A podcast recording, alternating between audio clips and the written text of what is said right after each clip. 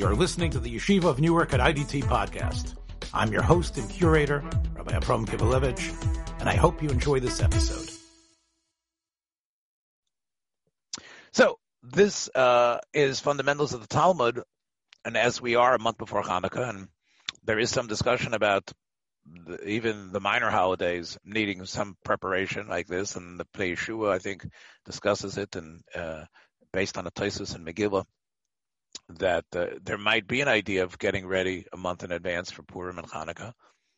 I think it's proper, no matter when you're learning this, to realize that the Talmud does have a discussion about the mitzvahs of Hanukkah. There is no Mesachtas Hanukkah, but there is a discussion of the halachos that are surprisingly a large amount of halachos.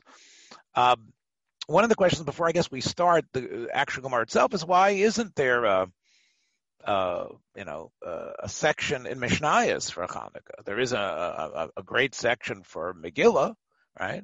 You have Mesachtas Megillah. And we know sometimes Rebbe, like for example, Mesachtas Sota, has a hodgepodge of topics, right? You remember, of course, Eilu Amar Mechol Loshon and Sota, and then we start talking about Egla Arufa and a bunch of other different halachos that are not really connected to Sota, but it was a place for, as a teacher, well, where are you going to deal with it? So it begs the question, why wasn't there a Mishnayot about Hanukkah? In fact, this piece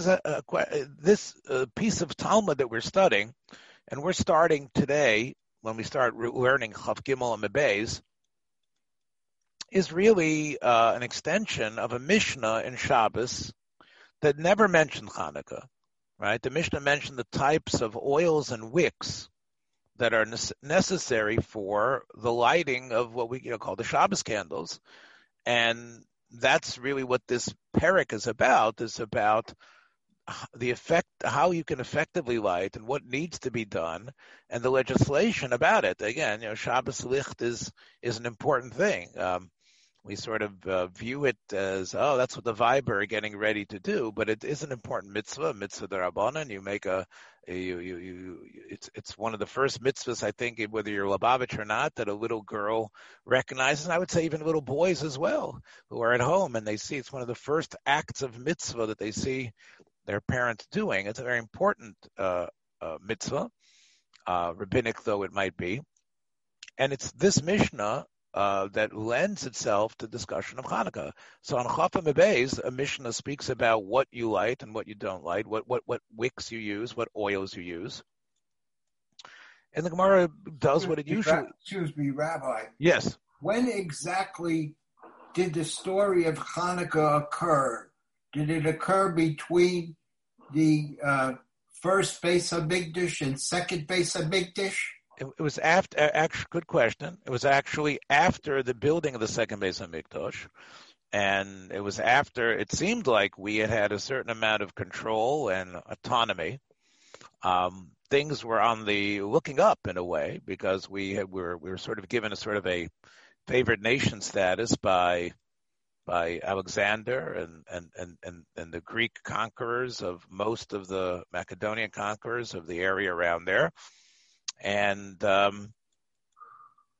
it sort of took a deep dive because this was, the Hellenism that permeated actually flipped many Jews against what had been their traditions and caused a movement within. Well, it seeped into Klal Yisrael. So many. Ideas. Monstrous bastardizations of what Judaism should be. Right. The ideas was one thing, but also the introduction of Avodah Zarah and other things that were considered standard. Giluy arayos. Yes, right. There was the giluy arayos of that type, but it was the type of thing where eventually it turned into very strict rules. Originally, it was just an accepted lifestyle.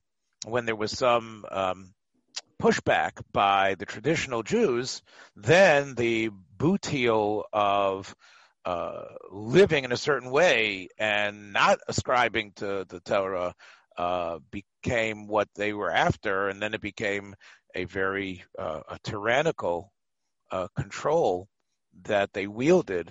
And again, it was fostered and developed by the Jews themselves, who were, I wouldn't call them liberal, but they were definitely enchanted by this lifestyle, and they thought it was getting with the zeitgeist of the time. This is what everybody's doing. This is what all the countries were doing. And like today. Right. And there was clearly a weakness in Jewish learning that allowed the Hellenistic ideas to entrench themselves. Right. And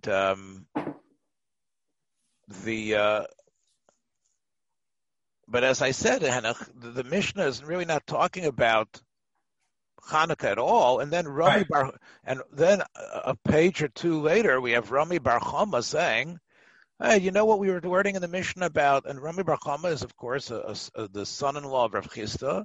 So we're talking about four generations into the Amarayim. And he says, well, you know, the Chachamim talked about oils and wicks.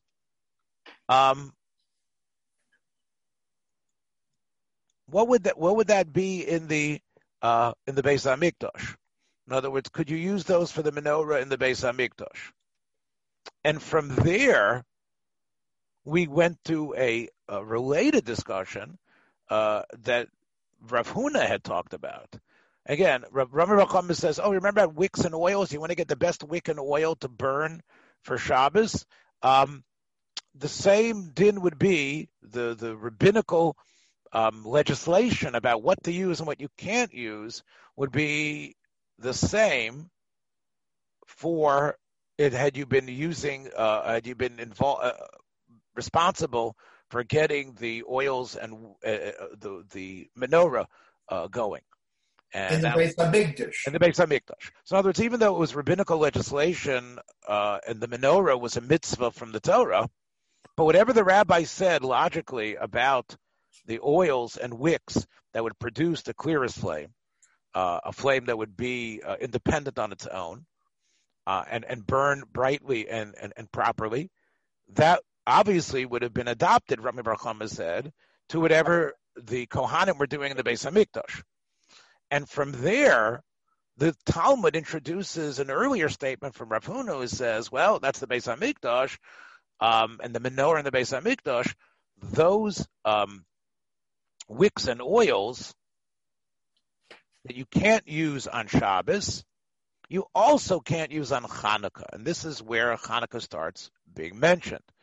Rav Rava tries to explain Rav Huna, and this starts almost before you know it into Mesachtas Hanukkah.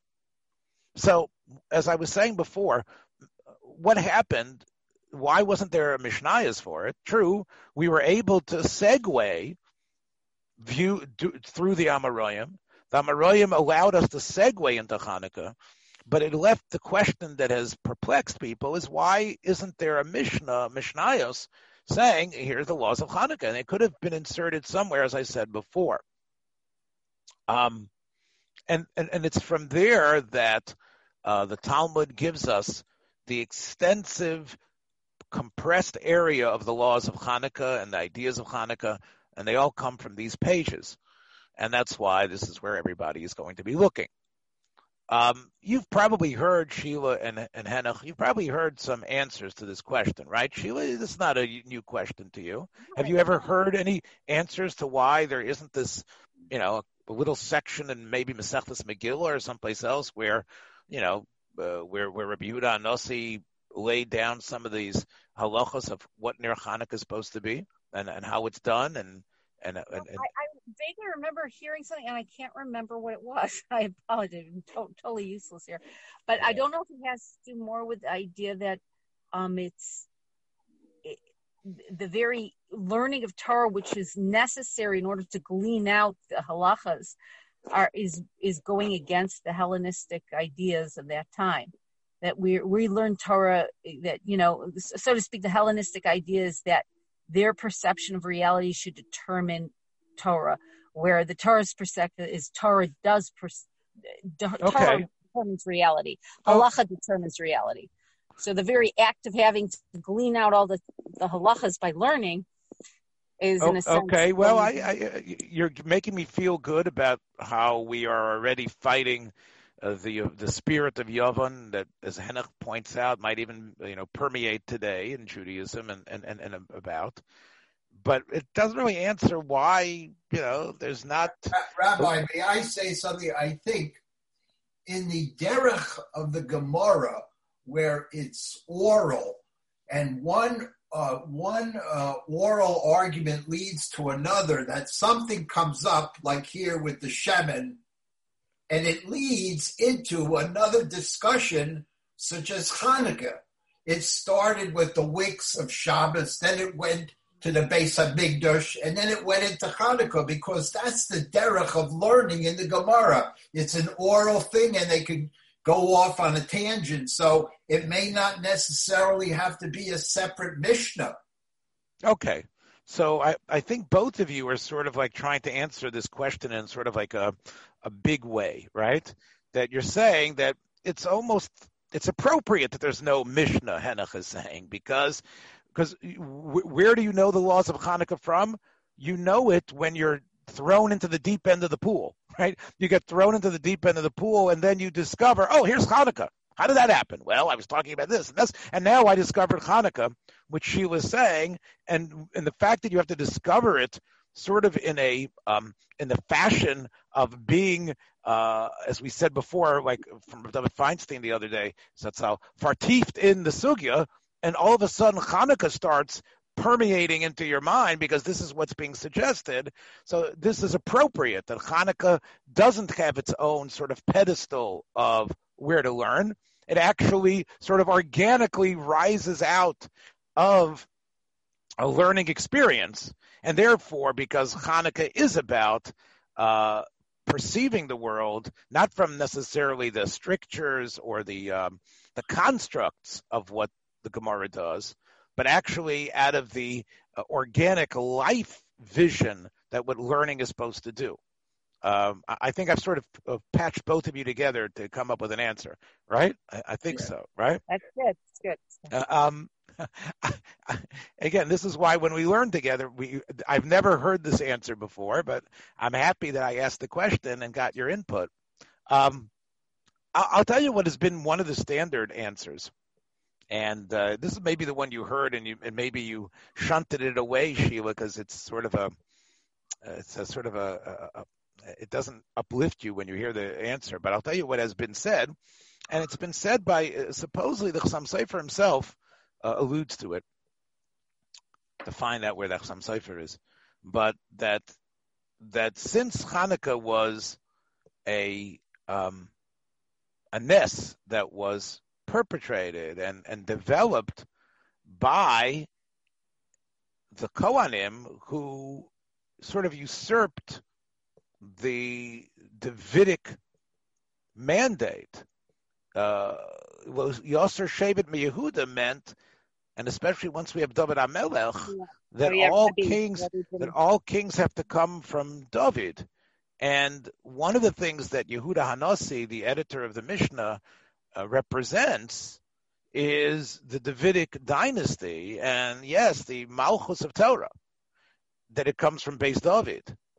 And the events of Hanukkah, although it was clearly the Hatzolas and the Nefashos of Klal Yisrael, and obviously the miracle that occurred, the miracle of the Pacha Shemen, the miracle of the Milchama, it shows you that God was on our side, and this was a great victory, and Nitzochon. But since Hanukkah was sort of like tainted by the usurpation of Malchus Beis David, and Yehuda HaNasi, although he wasn't going to eliminate the Nes of Hanukkah, he wasn't trying to say it doesn't exist. He sort of felt that giving it its cred in the Mishnayos would have been a stamp of too much kashrus. It would have made it appear as if... It's proven later on when the Hasmonean sin and go away from the Torah. Right, that's exactly right, Henoch. That's exactly what I was alluding to, that it wasn't just, okay, we're Mil Hashem Eli, and we're going to take the cudgel right now and then hand it over to who should be the Melech. There probably were descendants of David, obviously. Rebbe was one, but there was clearly, there was family that could have been discovered, and they didn't do that. And as you know, there ended up being, as the Ramban describes in Parshas Vayechi, a very ugly infighting. And the Ramban actually says that ugly infighting led to the elimination of Jewish independence. Because the Ramban says that what they did was they called in Rome to settle the battle between the brothers, who were fighting over who should be Melech. And, of course, we also know that Hordus who was King Herod, known very famously in the Christian Bible, Hordus, but we know that King Herod was also from the Hasmonean family. The Talmud tells us that he actually was a slave and his wife was one of the daughters of the Hasmonean. And we know that he, despite the fact that he sort of rebuilt the Beis HaMikdash, Hordus was also a murderer and a person that we're not really so proud of in terms of what he accomplished. So he's sort of a symbol, the nadir, I guess, of the Hasmonean dynasty finds itself in Hordus. Again, there was, Agrippus was a little shining light, and maybe because of that, Henoch, the great possibilities of Yehuda Maccabi ended up being spoiled, and because of that, Rabbi Yehuda HaNasi felt he didn't want to give it its place. Sheila, I know you're not. We're not on video, but you were probably nodding your head when you heard this because I'm sure you've heard this before, and it doesn't sit well with you, does it? No, it doesn't not sit well with me. It is what it is. I get the idea that at the beginning, the great Maccabees, they were all these great tzaddikim, and they felt that perhaps they were going to be better at ruling a place where it was filled with a lot of people not doing the right thing. But then at a certain point, they were supposed to hand over the reins, and that was the problem. Right, but do you feel that could somehow? No one disputes that occurred. The question is that enough of a rationale to explain why it's not found in why the Mishnah didn't make space for it? I don't think Rebbe would be like that. I don't know. Right, Rebbe would not be vindictive, and he wouldn't necessarily use the Mishnah's not a place to sort of make such. Although there is Pirkei Avos. It's like, nah, you're not included because you don't deserve. We're shaming you, we're canceling you out. It's cancel culture. That doesn't seem to make sense, does it? No, it doesn't. And I that's why I'm thinking it has to be something a little deeper that we don't realize. It's right. I think sometimes we have to. So these are, one of the things that you guys just did was you thought about what is Hanukkah about and what does it mean to have something in a Mishnah. What I just offered to you is more a historical perspective, and realizing that the Mishnah is ultimately, although it was a team, as the Rambam says, of scholars, it was also Yehuda HaNasi's ultimate vision, and therefore we could maybe ascribe something to him personally, although it would seem to be a little bit small-minded to do that. To say that it's ascribing to him a small-mindedness to say that he insisted it should be that way. Right. You might have had others saying, no, well. Now, the Talmud does say in Shabbos a similar statement. In fact, it was said by one of Rabbi Yehuda HaNasi's greatest, youngest students. Rav himself said, I believe, that the reason why Rabbi Yehuda HaNasi, or Rabbi Yehuda HaNasi, Rebbe said that Kol HaOmer David Chota Ein Ela Toa, right? He says anybody who says David sinned is making a mistake, because really Bathsheba at the time was really not married based on the get that was given by Uriah to her. And if you remember, the Gemara in Shabbos says that Rab says that Rebbe Kiven the Osim based David is Hapech Bishuse. Because he comes from the Davidic dynasty, he therefore tried to put David in the best light. So that is a statement. Now, again, you could learn that statement with that it doesn't mean what it seems to be saying, but it seems to say that people are not able to disconnect completely from their prejudices and from who they are. And in that sense, right, it sounds like he came to the Beis Medrash, and it's not like Trump's tweets that that the Twitter says we're not going to let them get out in the open. Oh, he's crazy. We're not going to let Trump. You're always supposed to learn for a shvach and not a ganai. Isn't that a Tosefta somewhere? You're always supposed to learn as a shvach. So it doesn't it make sense? Right, but maybe what we're supposed to learn is that there was an aveira that he did tshuva from. The David HaMelech was nikshal, and look how he was able to come back and do such an incredible tshuva. And maybe that's what we're supposed to learn, as opposed to saying it really wasn't much of an aveira anyway. It was only an aveira, in the perception of things, but it really wasn't an Ashes Ish, and it's not like, right, so my point is that I don't want to talk about David HaMelech now. I want to say that I'm just trying to say that the personal prejudices seem to be ascribed to Yehuda HaNasi, right? So can one now take what Rob says and say that, and because of that, there was another personal prejudice that he didn't want Hanukkah in the Mishnah, or he didn't feel that it was proper for Hanukkah to be in the Mishnah, and maybe he meant it L'Shem Shamayim. I think another answer, and I want to do a little bit of Gemara today. This is sort of like where it's just speculating here. Another possible answer might be with what is Mishnayos about? Is Mishnah supposed to be all the laws of Torah She'eba'al Peh? Is that really what it's supposed to be? Is it supposed to be a collection of all the laws that we don't know, that we wouldn't know otherwise? Or is it more discussion about things? Now, we know the Gemara is a discussion. Maybe there are certain things that aren't in the Mishnayos because they didn't need to be. It might be the exact opposite, that Hanukkah, the laws were well known and being followed, that there didn't need to be a Mishnah putting those things, setting them in stone. It's like sort of like the very first Mishnah in Shas is Me'emasai Kairin es Hashma Ba'arvis, right? Or Ba'arvin. From what time can you start? It doesn't say there's a mitzvah to do Kriya Shema, right? And that's the Gemara says, Tana Hechi Koi, right? The Gemara says, well, this is the very first Mishnah in Shas, and you're teaching me, what's the time that you have to say the tefillah? What is the time? When does it start? Well, who says you have to say it? And who says it's supposed to be said in the evening at all?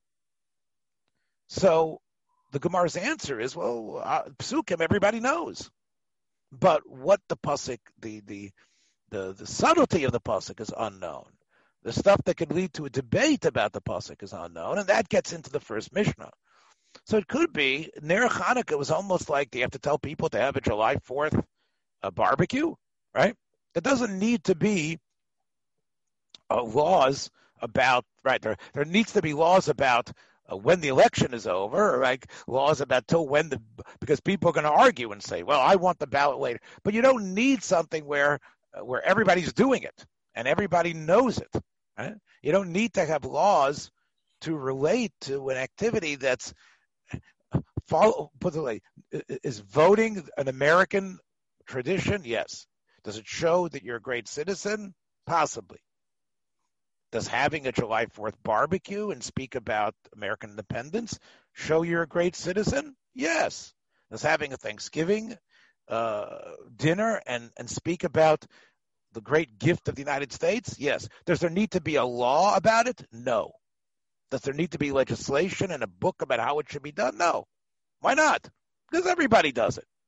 So it's possible that when Rabbi Yehuda HaNasi authored the Mishnah, he only responded to things that needed clarification. Whereas in his time, it's the exact opposite. Ner Hanukkah was so part and parcel that it didn't seem to be complex or difficult enough, and it was happening anyway. What do you think of that answer? I like it. I like it. I think it, sometimes when things are so obvious, it doesn't get written in or written down. And he was codifying that which might have be in danger of being forgotten, right? Potentially. Right. So now, perhaps that's why it fits so well. Yeah. So that could be. Another answer which is appended to this is that there was a Megillas Tainus. There was this very popular book that everybody had been reading. We'll talk about that. And over there, the Hanukkah story was really set out. And especially since lighting a candle is a very easy thing to do, right? Now, light a candle. Okay, of course, you're going to light a candle in the best way. What are you going to do? You're just going to, light a match and say, it's Hanukkah. Oh, no, it's not. Right? You're not going to do that. So light oil, light something that burns, and that's all you need. What's interesting, though, what goes against my whole argument is that we see we find a Brisa that discusses it, right? It's not just Amarayim that discuss it. Beit Shammai and Beit Hillel discussed it, right?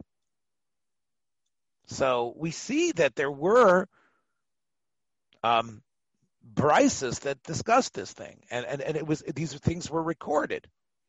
So it's interesting that Yehuda HaNasi could not have given us a Beit Shammai Beis Hillel, right? He gave us Mesachtas Edyos, which has debates in Beit Shammai Beis Hillel on very complex things that weren't even relevant at the time the Mishnah was written, things in the Beis HaMikdash, things that weren't really happening anymore. So why couldn't he have at least included something about the machlokas, the very famous machlokas of Shammai and Hillel, which shows you that Hanukkah was something that was happening, right? Here you see, again, just to show you again, Tana Rabbanan. This is a brisa, mitzvahs ner Hanukkah and Erev Bezo. So this is a brisa that existed somewhere. It isn't just... we were sort of I was sort of fooling you in a way because I was saying, how did the Gemara get into Hanukkah? But then the Gemara does what it always does. It introduces Mishnayah, Brisa. Is this in the Tosefta somewhere? It'd be nice to track down. And then you have the two greatest names in the Mishnah, Beit Shammai and Beit Hillel. So you see that there was some people were writing it down and remembering what they had said about it. Again, it begs the question why Rebbe doesn't include it. Now, there's a lot of information he doesn't include that were in the Brises, but a total subject being excised is still somewhat problematic. So we've sort of run around on this question without a great answer. Okay, this is fundamentals of the Talmud, though, and what we just did was sort of a lot of speculation and talked about how Gemara works, but let's actually teach ourselves how Gemara works by learning. That's always the best way to get it done, right? So we're going back to Chav Daled, which is where the Gemara is going to deal with exactly this very, I think, a good question. Here we go. A good question to think about. Amar Rava. Pshita li. Ner Bezo v'ner Hanukkah. Ner Bezo adif. Mishum shlom Bezo. Okay. It's all Hebrew, except for the word adif, which we know means more important, or better. So therefore we have here, if something is better, it was a contest between Ner Bezo, and Nir Hanukkah. All right, so in this corner, we have Ner Bezo. And in this other corner, we have the challenger, Ner Hanukkah. Who is going to win this mighty battle of the Titans? And who wins? Down goes Hanukkah. Down goes Hanukkah. I'm trying to do Howard Cosell in case you didn't realize. Right? Ner Bezo is Adif. Ner Bezo wins. Now, why does Ner Bezo win? Mishum Shalom Bezo. Because of Shalom Bayis. So what could this be talking about? What do we mean one is over the other? It must be, as Rashi points out, that there's a choice of one or the other. Ner Bezo b'Shabbos v'hu ani. And he doesn't have enough money, likno shemen l'shtei neiros. So it's Shabbos Hanukkah. It's almost like a story out of a Baal Shem Tov story. The Balabos only has never enough money. He could only get a little bit of oil and a wick. What should he do? Should it be Shalom Bayis or should it be for Ner Hanukkah? So we say it's better that he should use it for Ner Shabbos. Now again, remember this was Ner Shabbos was the gateway into Ner Hanukkah. That's how we started talking about it. And now we're saying that if there's a question of one or the other, Ner Shabbos works better. And you should use it for Shabbos. Now, obviously, what this shows you is you can't use it for both, right? You can't just buy one and say, well, this is my Hanukkah licht too. No, because the Hanukkah light is in a different spot that the Shabbos light is. You're going to make a bracha, right? You can't double dip, right? You can't just double dip and say, okay, I'm lighting my Shabbos candle, but this is also my Hanukkah candle. No. And the reason that doesn't work is for a number of reasons. One thing is maybe halachically it can't work. The second reason is, and you can't put them both together. You can't say it's Ner Hanukkah and Ner Shabbos. Ner Shabbos and Yom Tov, it's the same idea. And that's the second answer. Because this is done at the table, and it's meant to do what? It's meant to allow you to have light at your table, right? So Ner Hanukkah is aser b'ana. Right, so Ner Hanukkah is really not meant to provide light for the room. It might give off light, but you say its purpose is different, right? You can't get enough from it. Now, there is a question of doing certain activities by the Ner Shabbos might be also based on the legislation that we're afraid you're going to get too involved in it, right? That you might tip the oil. But clearly, you could definitely sit there and look at the lights and enjoy them and enjoy the look that the chicken soup has now, because of the clear light that the candles are beaming onto it. But that's not what Ner Hanukkah is supposed to be about. And therefore, it can't be your Ner Hanukkah. And therefore, the person is not going to have Ner Hanukkah. He's going to have Ner Shabbos. So Ner Hanukkah is now out. Let's take a look at Rashi. Shalom Bezo. Why is Ner Shabbos Shalom Bayis? What I described, is that called Shalom Bayis? I guess so. Usually we take like Shalom Bayis, we say the husband and wife are getting along together, right? Rashi says, Hoch amrinu lekamon, vatiznach mishlom nafshi. Meaning, I didn't have, the Pasuk says, I didn't have, I was abandoned. The shalom of my nefesh was abandoned. What was abandoned? I wasn't able to light Shabbos candles. Ner b'Shabbos. Why is it that there's no shalom in your nefesh? Shebnei Bezo mitztar and leishav b'choshech. Your wife, your children, yeah, they could get the food in their mouths, but there's something about we didn't sit together. We sat together, but we didn't see each other. It's weird. It's dark.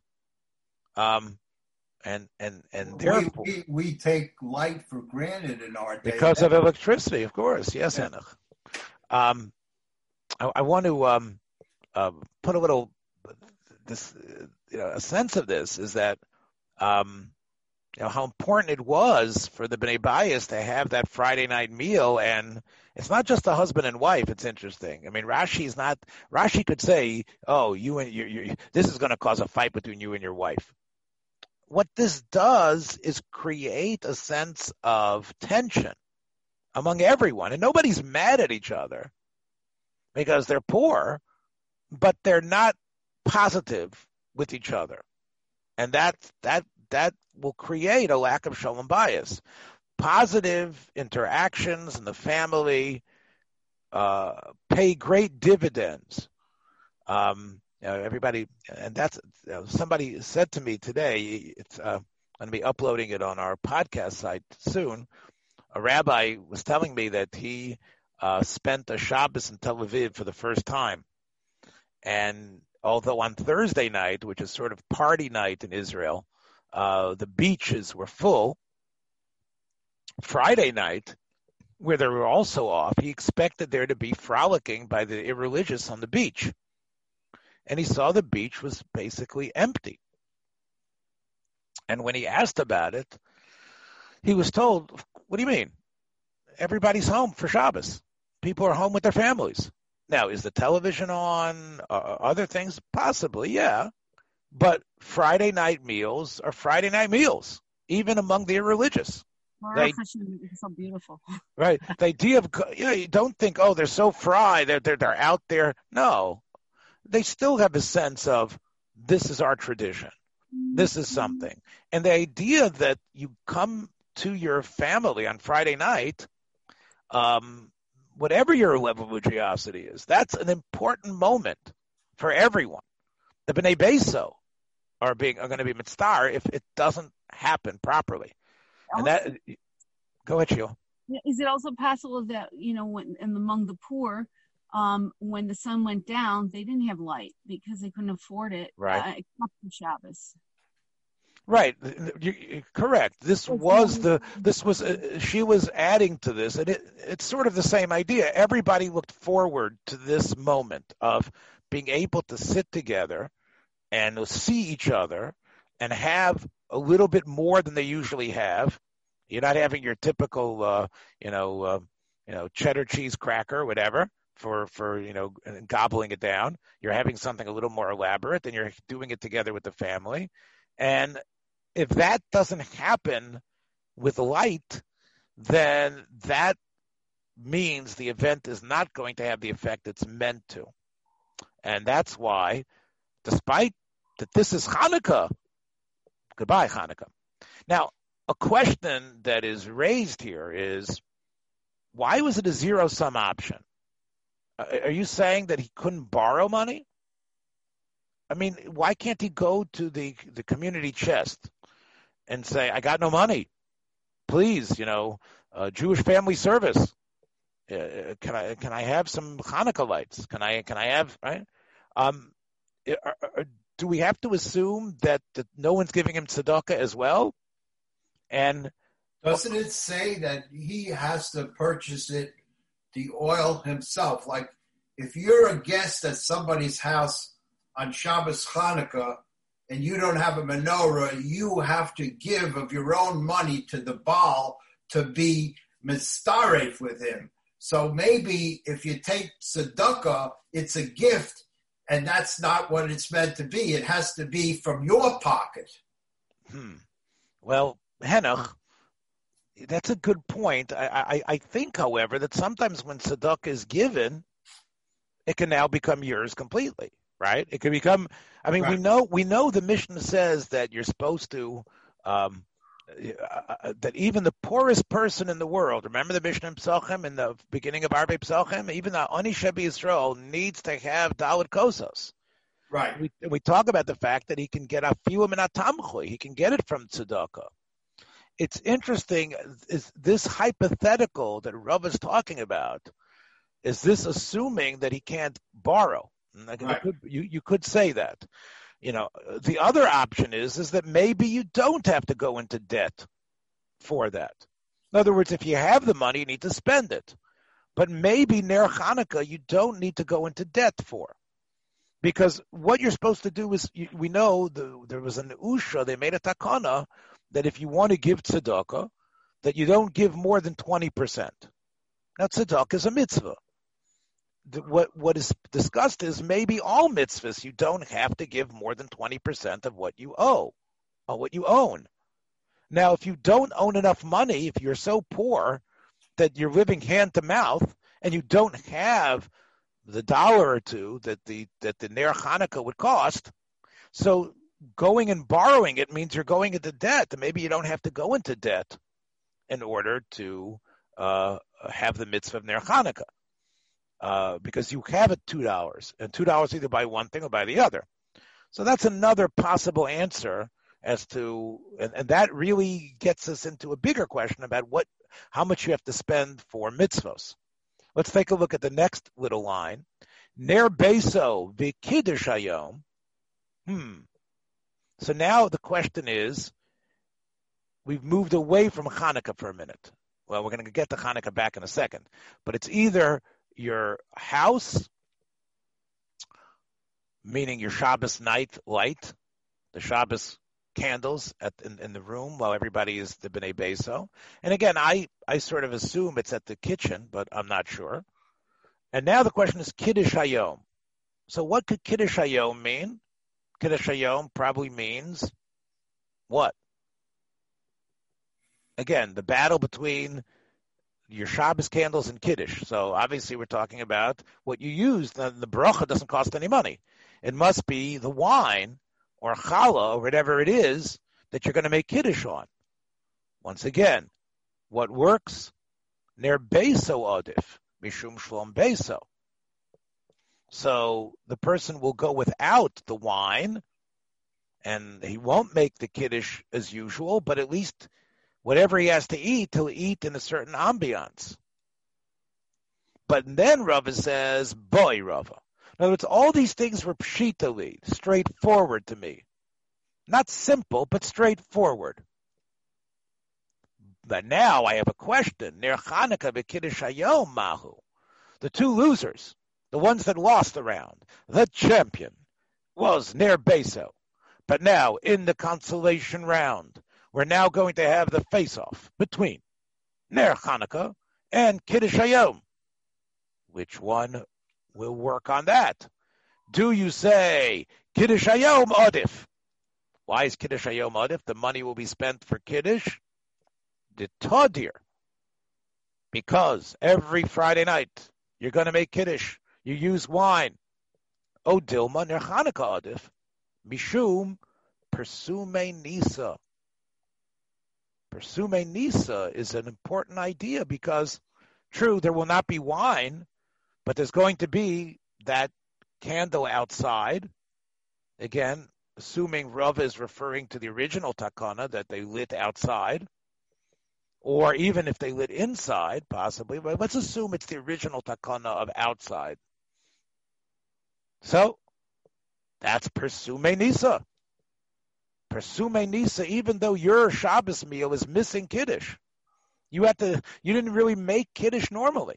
You didn't say Bar Priya Gofen, but you had your menorah outside.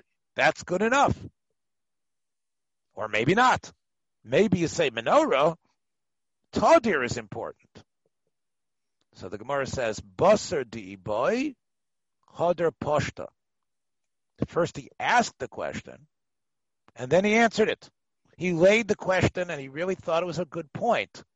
But then it became straight to him. Ner Hanukkah Adif, Mishum Persume Nisa. Persume Nisa is more important. So, that tells us that Persume Nisa is more important than the rabbinical rule to have you have wine at Kiddush.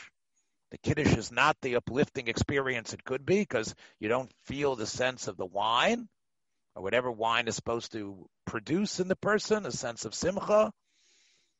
However, he does have Persume Nisa.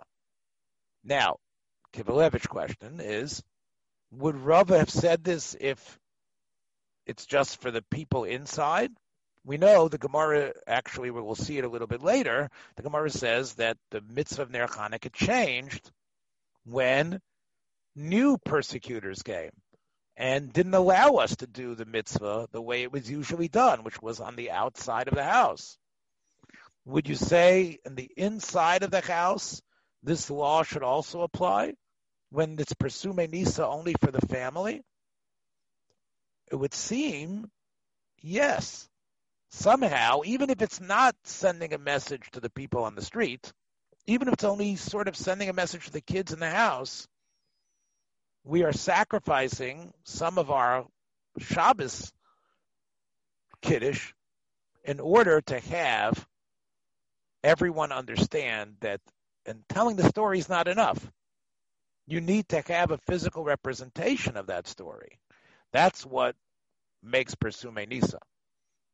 And as Rabbi, excuse me, as Rav is saying, the fact that only once a year you're Parsume Nisa with Hanukkah, that overrides the Tadr V'She'ena Tadr Kodesh. This is something very special. Yes and no. Despite the fact that it's only once a year, and that should make it weak, but what it's coming to, it's not just a mitzvah that's done once a year. It's a mitzvah whose energy is about miracle, right? There are other mitzvahs you do once a year. No one is going to tell you Tkiyah Shofar is about Persume Nisa. You only do Shofar once a year. Oh, it's so special. Well, sorry, you're not going to buy the Shofar. You're going to use it for something else. Imagine. That's not what's going on. It's not because it's once a year, and if we miss it, we're not going to have it anymore. Because it's about the fact that there's a quality of what this mitzvah is. This mitzvah is bigger than another mitzvah. Why? The other mitzvah is a constant, and it should have the strength of consistency in it. Kiddush, yeah. But not what you're saying, Henoch, because this is special. Come on, it's only Shabbos. This way he'll never know what Hanukkah is until next year. That's not what the Gemara is saying. Okay. The Gemara is saying that the nes is something special. The idea that God changed nature is somehow crucial, and that message is somehow something that needs to be out there in a way greater than just the rabbinical mitzvah of having Kiddush. And again, this is something we can discuss a little bit further. And this really, I told you, we would definitely, although we talked a lot about history today and in theory, this little piece of Gemara, I think, really gets us into the kishkas of what Hanukkah is. Thanks for joining us for another episode from the Yeshiva of Newark at IDT Podcast. Be sure to subscribe on your favorite podcast app so you don't miss a single episode.